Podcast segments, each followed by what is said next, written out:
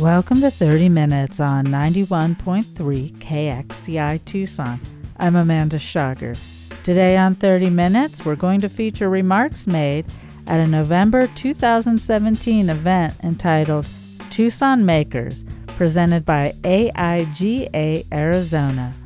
Throughout today's program, we'll hear from three speakers who describe how their creative work is intertwined with catalyzing change. AIGA board member and graphic designer Julie Ray began the evening with an overview of AIGA and the Tucson Makers event. KXCI Executive Director Kathy Rivers was the MC and introduced the first speaker, Melanie Mele Martinez, who was a lecturer in the UA writing program and director of Tucson Flamenco Studio. Welcome to our Tucson Makers event. This is the sixth year that we're doing this, and the purpose is to gather our community together. It's also a fundraiser for AIGA Arizona. What is AIGA Arizona? Well, we are a statewide chapter of a national organization, which is the Professional Association for Design. We are one of over 70 chapters and 25,000 members across the country.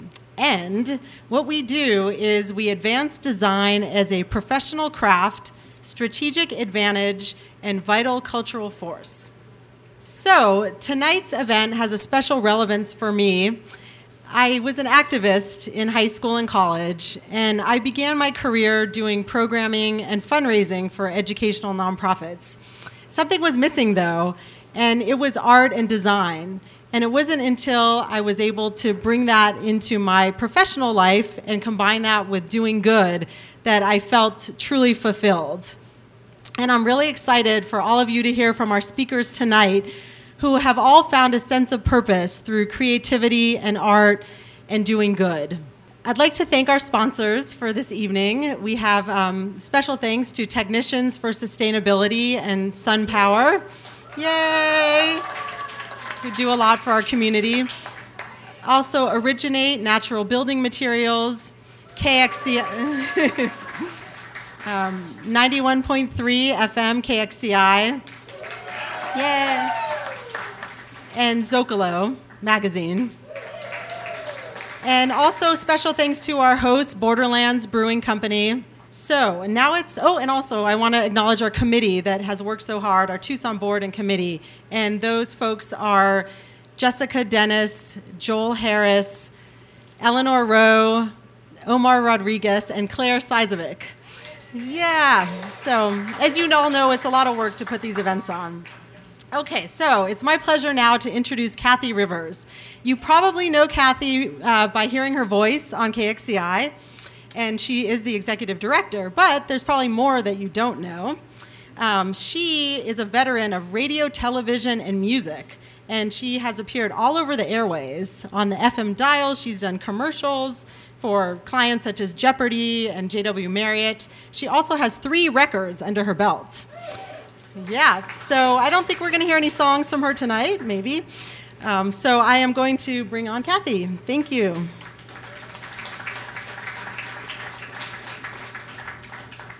Thank you so much. I'm really happy to be here tonight. And uh, I'm going to tell a quick story that I wasn't planning on telling, but uh, since we mentioned Technicians for Sustainability, I told the story already once a little bit earlier.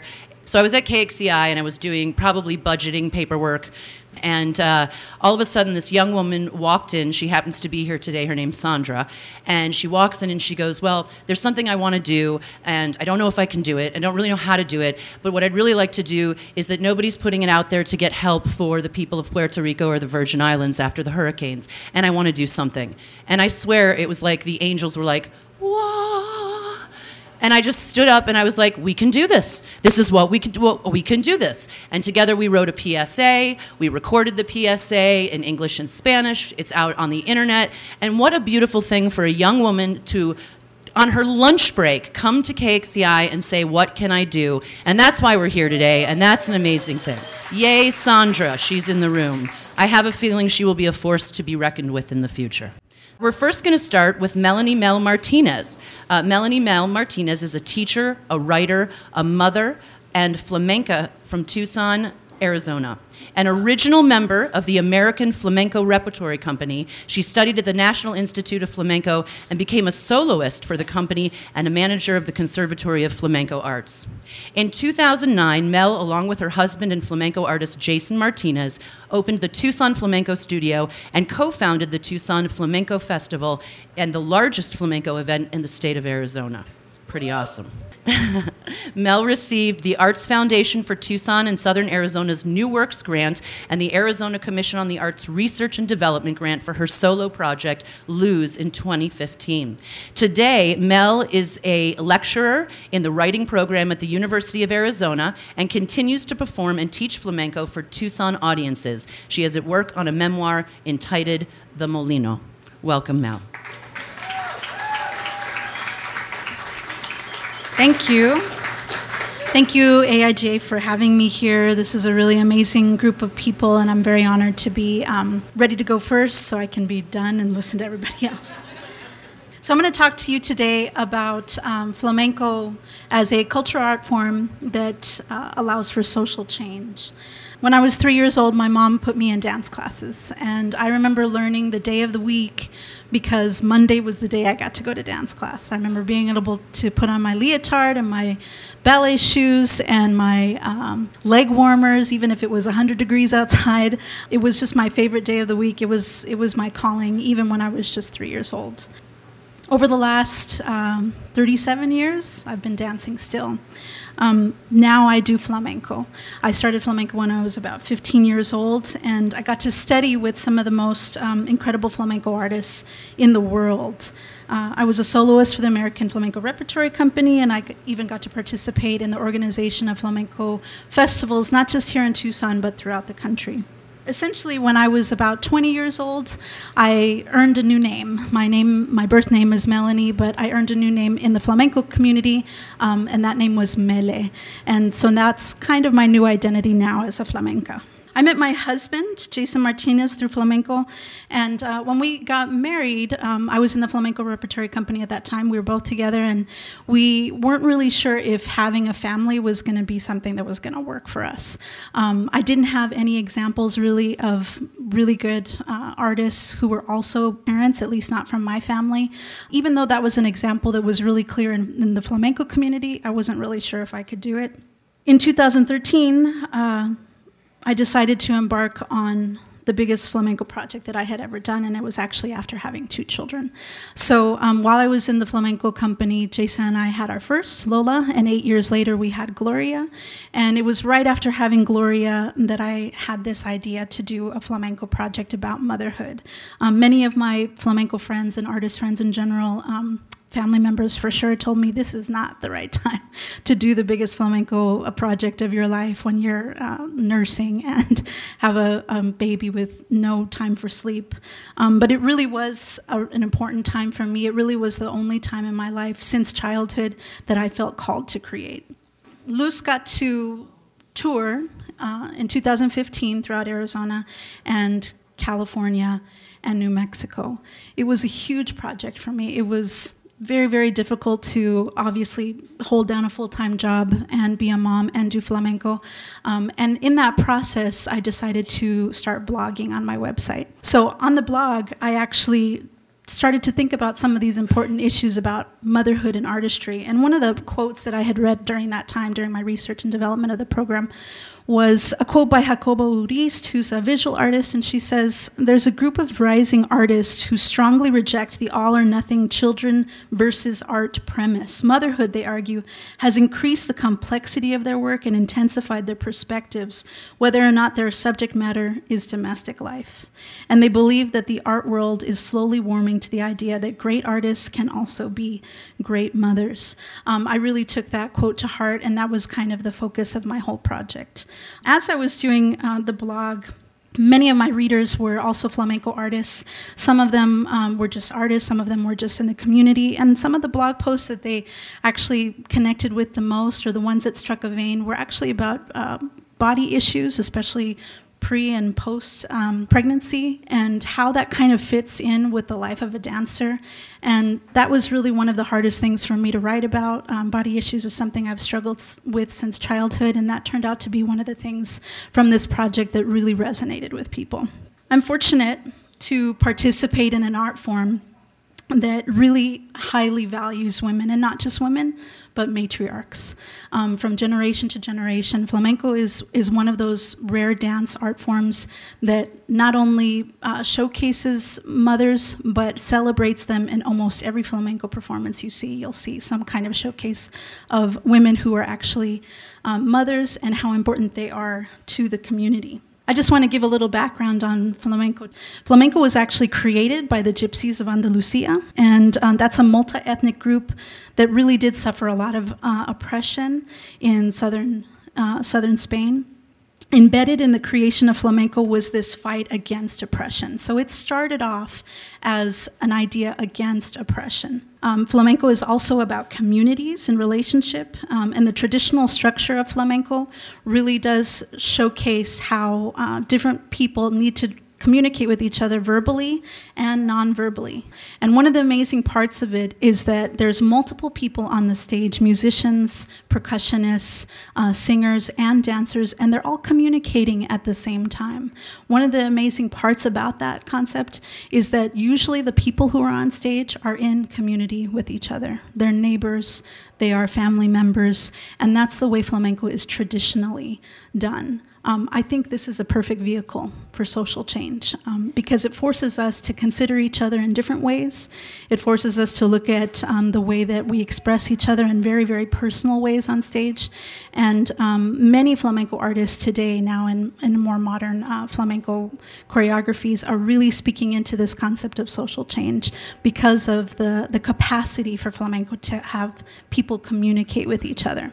So um, I just want to say again, thank you to um, AIGA for having me here. And uh, if you have any questions, if you want to see a video, um, you can certainly check out my website. And uh, yeah, I'm looking forward to speaking with you. Salud!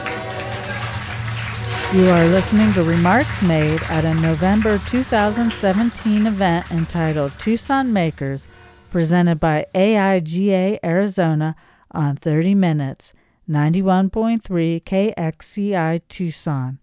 That was Melanie Mele Martinez, who is a lecturer in the UA writing program and director of Tucson Flamenco Studio. Up next, KXCI Executive Director and event MC Kathy Rivers will introduce Kylie Walzak. Okay, I promise I'm not going to talk about KXCI every time that I come up here, but I do have to. I have to mention it uh, uh, this next time.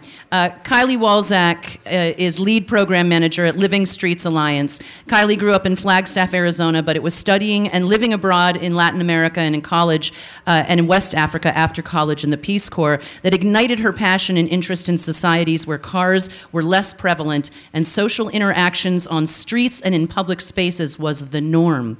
Uh, Kylie organizes two cyclovia events per year that brings tens of thousands of people together in different parts of town outside of their cars.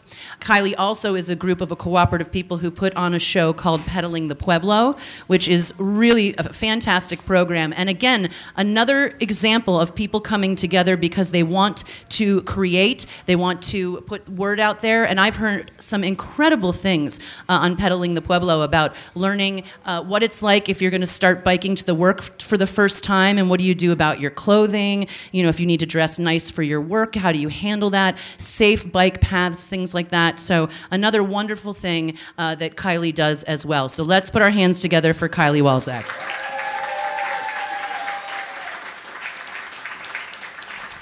Thanks, Kathy. Thanks everybody for uh, for having us here. I feel really uh, one of these things is not like the other. That's what I feel like. Uh, first of all, I'm not an artist and I'm not a designer, but I rely on all you people who are to make us look good. And I'm going to talk a little bit um, about that tonight. But yes, my name is Kylie Walzak, and I work for a nonprofit organization called Living Streets Alliance. And a lot of people don't actually realize that there is a nonprofit organization that is behind putting on Cyclovia Tucson twice a year. Um, also in the house, we have great friends and supporters of that event Technicians for Sustainability. Thank you guys, and also Originate. Thank you for being friends of, of Living Streets Alliance in this event. And Borderlands, thank you. Yes, of course, Borderlands. So I'll just start t- telling you a little bit about myself. Um, I kind of didn't spend a whole lot of time thinking about my backstory because I don't know uh, if uh, another white, relatively privileged, comfortable youth story growing up is what everybody is here to, to hear. But um, I definitely did have some experiences that stand out being raised by a single mom who fought really hard to raise two kids by herself and go to law school. Um, definitely shaped my vision of the world. I also grew up in um, northern Arizona, in Flagstaff, Arizona, and I went to a high school where uh, the Navajo reservation kids were bussed over, so we shared that space with them. And I was always really influenced by the power of design and images to raise awareness for social and environmental justice issues, to um, put a face to um, the invisible costs of you know the effects of displacement, of mining, of all kinds of environmental destruction issues that are happening up in northern Arizona. Uh, in college is where things start to get really interesting, like Julie, I, and also like Mele. So I went to, I traveled in Latin America, got really interested in issues like um, the Zapatistas and, and um, Chiapas, and then also I lived in Andalusia, um, facing the Alhambra for six months, and you know, everywhere I went, I always found myself um, hanging out with and spending the most time with those groups that seemed to be at the bottom rung of society and learning from them and watching how they um, formed community. So then I went and joined the Peace Corps. And I remember at my graduation party at my house in Flagstaff, my stepfather saying, She doesn't have a capitalist bone in her body. She's going to join the Peace Corps. So that was my send off to West Africa. And there's a lot of returned Peace Corps volunteers here in Tucson. Um, I think that's what brings a lot of us here, actually, is that we have that, we have that in common with a lot of folks. What I saw was a lot of people living in communities in um, you know not in not Western society where people had these very vibrant, very public open spaces where they interacted with each other and where they had to be vulnerable and where they had to rely on their community to help lift them up.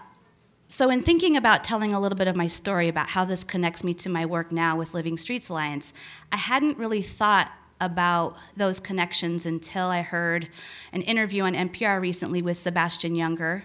He wrote the book um, The Perfect Storm, which became that movie with George Clooney. And he has a new book out, and it's called Tribe. And his thesis is that um, one of the explanations for why soldiers experience PTSD. Certainly not the only explanation, but one of the major explanations is that when they come back to Western society, they miss being shoulder to shoulder um, with their platoon and relying on them for everything and having to feel vulnerable with them. It's um, you know not it's it's not so much the war that they miss, but it's that camaraderie and that closeness. And I think early on in the book, Sebastian Junger writes the question for Western society isn't why tribal life might be so appealing. It seems obvious on the face of it, but, by, but why Western society is so unappealing.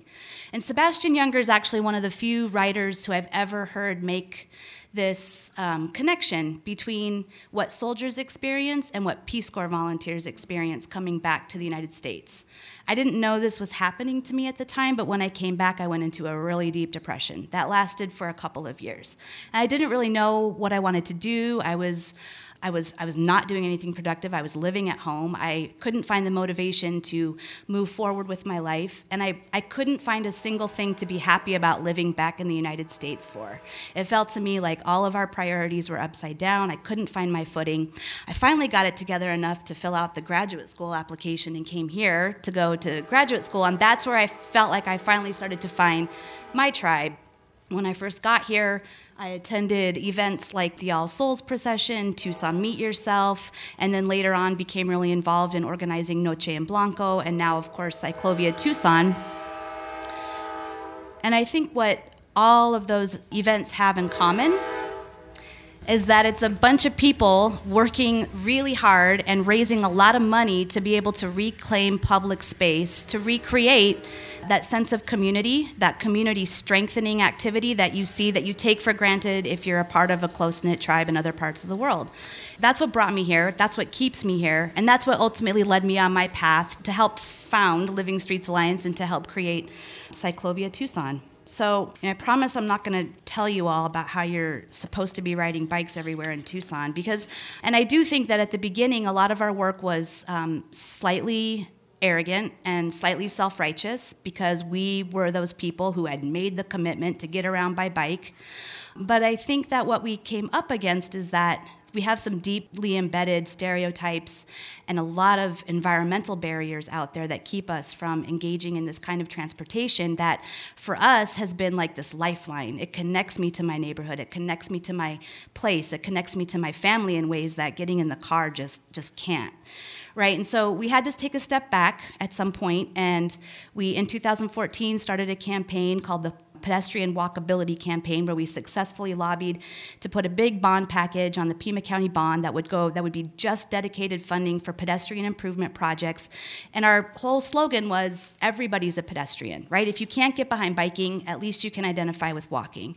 But we even found that that was a little too abstract for people. A lot of people are like, what are you talking about? I'm not a pedestrian. Even just walking out of my car to the grocery store does not mean I'm that person waiting at, at Swan and Speedway to get across the intersection, right? And so, even taking more steps back, we're really looking at cyclovia as that large scale opportunity to just convince people by whatever it takes, get them to this event. We, we, move the event around to different parts of town. We load it with all kinds of local uh, entertainers. We use all kinds of different artists or, and designers who I think have all presented at this event before to make the event as accessible as possible. We do everything in, in, at least Spanish and English. One year we had a whole bunch of flyers translated into languages that um, were widely spoken by a large refugee population where the event went.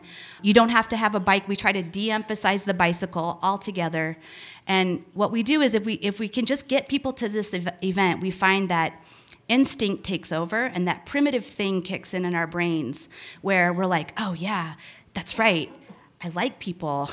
I'm smiling, I'm laughing, I'm seeing them. Like you see you see everybody like dropping their bikes or whatever they're there on and just engaging in spontaneous play and they help each other out. And the only people who hate the event that day are the people in cars. They hate that event, right? They, they, it, it's totally a, a, barrier to them. But what we're, it's like, it's like we started out here and we just keep taking these steps back to find that, oh yeah, what we really need to do is just remind people that we want to be a part of a tribe. We want to be a part of a community. And then from there, Living Streets Alliance's work is really just to build on that and just keep reminding people to check in with that, that primitive instinct. So I think that's all I have. I, I, all right. So. You are listening to remarks made at a November 2017 event entitled Tucson Makers, presented by AIGA Arizona on 30 Minutes, 91.3 KXCI Tucson. That was Kylie Walzak, who is the lead program manager of Living Streets Alliance and the Cyclovia Tucson coordinator. Up next, KXCI Executive Director and Event MC Kathy Rivers will introduce photographer Jade Beall. Jade Beall is a proud mother and a Tucson, Arizona based world renowned photographer specializing in truthful images of women to inspire feeling irreplaceably beautiful as a counterbalance to the airbrushed, photoshopped imagery that dominates mainstream media. Her recent work, A Beautiful Body Project, has touched hundreds of thousands of women's lives and has garnered global attention from media outlets including the BBC, the Huffington Post, and beyond. Let's welcome Jade Beall.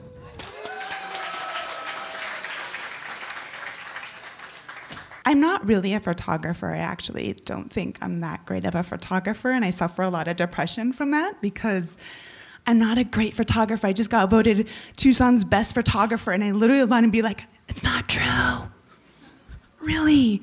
But what I've started to embody, and I have for the last four years, is that I'm not really a photographer. I'm an empath to suffering, to people who have known sexual abuse, to people who have hated their bodies most of their lives, to people who have witnessed grief and don't know what to do. I'm an empath that has understood such deep disgust and hatred for one's own self that everything now is okay. And women come to me, mostly cisgender women, mostly mothers, because they want to be seen and understood with that clean slate of understanding each other. A lot of people ask me, why are you so focused on insisting everybody is so beautiful? Isn't there more important things in life, like your inner beauty and what you do and your brains? And, well, of course. but ever since I was a little girl, I wanted to be beautiful because everyone told me, everyone noticed, oh, Jade, you went to Tucson over the summer and you gained some weight. I'm sorry. You'll lose it quick. I was so ingrained that my body shape determined my worth and my reflections from my culture, even though I was on the escolta in Mexico y tienes que ser la más inteligente para poder estar la escolta. And still, I only thought that my body mattered for my worth. And I was in this little village that you have to get to by boat. There's no electricities and there's no cars. But I still understood the teen magazine story that pimple free, thin white women were the only way to go. And that story stuck with me, even though I had no TV. So I got pregnant and I had this beautiful belly and I gained more weight than I was supposed to. I became, I already had had many dis- eating disorders. I'd already had body image issues since I was 10 years old. I remember sitting on the toilet and seeing the rolls and just feeling so disgusting. And that was the word I associated. So I gave birth. I had all this extra body fat. And I wanted to be done with the suffering. I wanted to put an image out there that I had not airbrushed, that I did not look my best, that broke all those rules. And so there I did. I did not want to put that image online. It was so scary. The cellulite, all these things that we've been trained to judge and feel less than because of, put that image in. And then it ended up going across the world. It was on the cover of Huffington Post for like weeks next to Obama, naked body and Obama face. And had to own it. I had to own that cellulite and the dark circles and the pimple scars on my face and finally stop hiding the airbrushed reality that I have been trained to live in. Well, that photo really touched a lot of people. It went on the places I didn't even imagine BBC and Cosmopolitan and all these places wanted to show this revolutionary photo of a woman who says she's beautiful with cellulite. Everyone to know what the hell I was doing.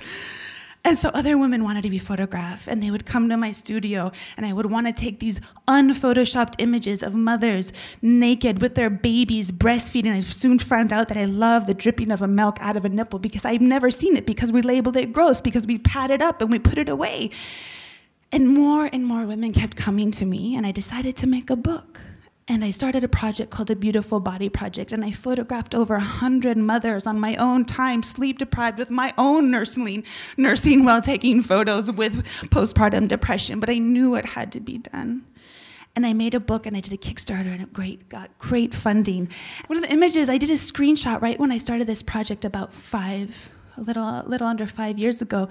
You type in a beautiful body. My images are kind of sprinkled in the Google search, right? And I just did a Google um, a Google search a few weeks ago, and it's just most of my images because we choose to see what we want to see. And when people type in a beautiful body, they see diversity. They see women of all different ages and different backgrounds of suffering and joy. So I did this book, and what was really cool was that I learned that the core of this body image stuff that I'd had most of my life, this wanting to feel beautiful, it, it, was so much more, of course, deep than just trying to come to terms with these roles and looking in the mirror and and feeling empowered. It was it was so much deeper and connected to people all over the world. And I started getting to travel with my partner. We went and met Syrian refugees in Greece, and we were able to talk to them. They too want to feel seen and heard and loved, just like I did as a little girl in Mexico, thinking that I wasn't good enough. And then I learned from other communities.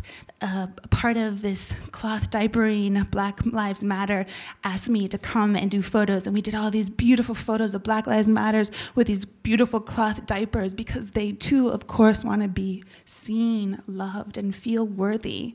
And then other people in Palestine, I got to go photograph them in the Dead Sea because they want to feel seen, heard, and worthy. And then we went to the Zapatistas and trekking in mud, and these people that are covered in masks and don't want anyone to photograph them. But after talking to them, they finally are like, okay, okay, let's talk with the community. We'll let you take a photo because we too want to be seen, loved, and feel worthy. So, all these stories of interconnectedness and how easy it was to see that being beautiful is okay. And my thing is, if we're beautiful on the inside, how can we not be beautiful on the outside? But we're all linked by the same exact thread of wanting to feel seen, loved, and worthy. And I don't know about you, but I've spent so much time, it's still a struggle to feel powerful in this body, to remember that when I wake up, it's an honor. Today is my dad's birthday, and he passed away a year ago, and I have a photo of him after he took his last breath. And I know it freaks a lot of people out, but I love it because I'm like laying on his body and his body was left, but his soul is gone. And this body that most of his life he labeled as fat, and he always was on a diet. and he always was like talking about he was gonna lose weight. And he spent a lot of time not loving that body. I saw it. And there was that body laying, and the soul was gone. And it even sunk in further for me how this work is so important. How it's important. Used to have in fractions of seconds of standing before a mirror and going, wow, look at this. This incredible manifestation of molecules is dancing my soul, and that's phenomenal even with this depression, even with the hardships, even with the joy, because soon, soon we too will dance out of our bodies and will return back to dust. So I encourage, I encourage, I encourage, especially what I know. I don't photograph a lot of men, I photograph a lot of cisgender women because that's what I understand as a personal woman, uh, cisgender woman, because it's so important when we're 60 and we look back on a photo, I'm 38, I know I'm want to see and go, oh, girl, I just want to hold you. I want to tell you how precious you are. And the elders, too. I've started photographing elders. So many people in our culture tell us as elders, we need to make everything different. We got to look like we're 20. We got to Photoshop that stuff out. But guess what? Being an elder is a privilege. My dad should have lived a lot longer. It's a privilege and a beautiful thing. Take photos, take selfies. And you are beautiful. Yay!